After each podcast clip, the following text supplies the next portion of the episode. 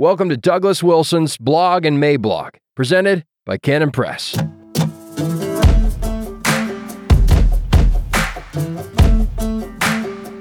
As the internet is without sin, we will let it cast the first stone. October 11th, 2023. The following is a transcript of my remarks to the Society of the Perpetually Aggrieved. The occasion for the address was a response to a court order, and it was in anticipation of the next sexual scandal that is going to be thrown against our community whenever that might happen to be. A car was running outside, and I had a police escort. Good evening, harpies, hostiles, and intoleristas.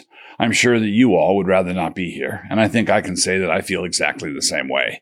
And so let's just try to get through this together, shall we? The court order was as much of a surprise to me as I gather it was to you, and my only explanation is that a few Trump judges got together, and they each of them had one or two beers too many. So, with the pleasantries out of the way, let me get to the substance of my remarks, and then we can be done. I'm here to explain to you why we won't be complying with your demands when the next ginned up sex scandal erupts, whenever that may be, and you all start demanding that I be a little more forthcoming with my answers to your imperious questions. Here are the reasons why none of that will be happening anytime soon. The Lord Jesus one time faced down a crowd of men who had rocks in their hands, ready to stone the woman that they had caught in the quote unquote very act of adultery.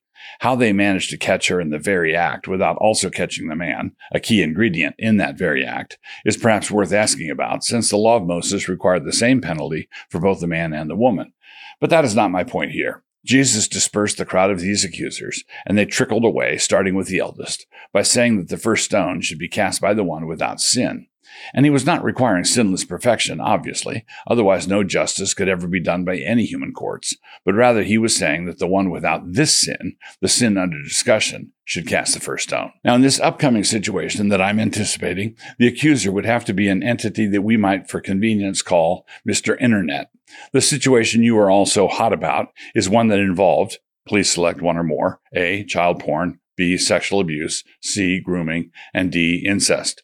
Now, here's my question, and it is a rather pointed one. Is the internet without sin when it comes to any of these things? No, actually, it is neck deep in all of them. More on this aspect of it in a moment. There are actually two characteristics of the internet that need to be examined here. One would be the qualifications of quote unquote the internet to investigate something like this and to challenge the quality of the care that was given by actual pastors. The other would be the exuberant participation of the internet in the very same sins we are discussing, not to mention the role of the internet in helping to create the particular disaster we are now discussing. With regard to the first issue, some of our accusers have called my counseling qualifications into question, saying that I've not been adequately trained and so forth. So, what are my qualifications to address this unhappy future situation? The bottom line is that the qualifications of an experienced pastor who was on the scene in the immediate aftermath of a crisis far surpasses the qualifications of various anonymous randos on the internet 15 years after the fact. Their only qualifications are bound up in the fact that they have rocks in their hands and necks full of righteousness. They don't know the people. They don't know the facts. They don't know the scriptures. They don't remember their own browser history, and they certainly don't know their own hearts. One indication of their robust levels of ignorance is that they invariably want to stone the firemen and not the arsonists. This brings us to the second issue. It is not just the fact that the internet is overflowing with the same kinds of sins. In this particular instance, we have straight line correlation.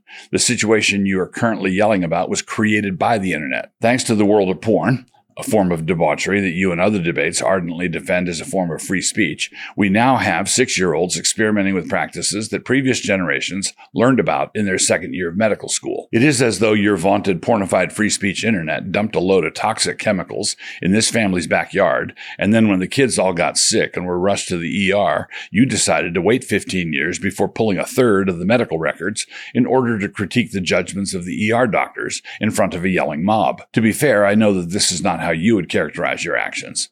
That's your problem. You ought to. Once the internet has put the issue into play, it takes on a life of its own. Reporters call, documentaries are made, questions are asked, inquiring minds want to know. One of the ways you have of keeping the mob yelling is by demanding that I simply, quote, answer a few questions, close quote, about the counsel I gave at the time. Why would I not want to present my case to a panel of your frothing jurors?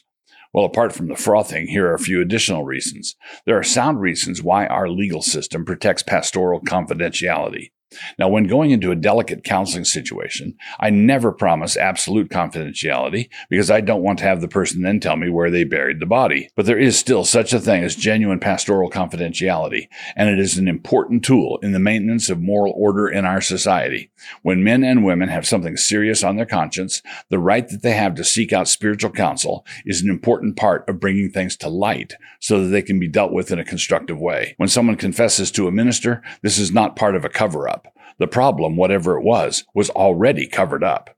The problem is actually now being surfaced. So one of the reasons why a faithful minister would not acquiesce to the pressure of your demands to spill the dirt is that this would demonstrate to that minister's congregants that they were being cared for by a hireling and not by a shepherd. John 10, 12. A shepherd's job is to protect the sheep and not himself. Second, after years have gone by and one of the participants in the affair decides to make a public attack on those who tried to help at the time, the attack never comes with a signed release form giving the church the right to make public all the records they may have concerning this person's case. Like I said, they don't do that. But even if they did do that, the accuser doesn't have the authority to grant a release for all the other people who were involved in it. What this necessarily means is that the person who has a sacred trust to not allow his sheep to be mangled or shamed by those who specialize in digging up bones is one person who can therefore be accused. Quote, don't you realize that your lack of cooperation here means that you can easily be accused of complicity and covering up? Yes, I do realize that. Let them. Third, there are times when certain aspects of a case have become public, and it at times becomes necessary to speak about it. But even in the rare cases where that has occurred, it should always be remembered that the public portion of a tangle is invariably a small fraction of the whole story.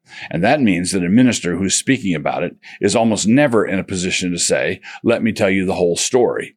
It would be appalling if he did that. Fourth, ah, friends, I see that I've reached my court appointed word count. Good night and God bless.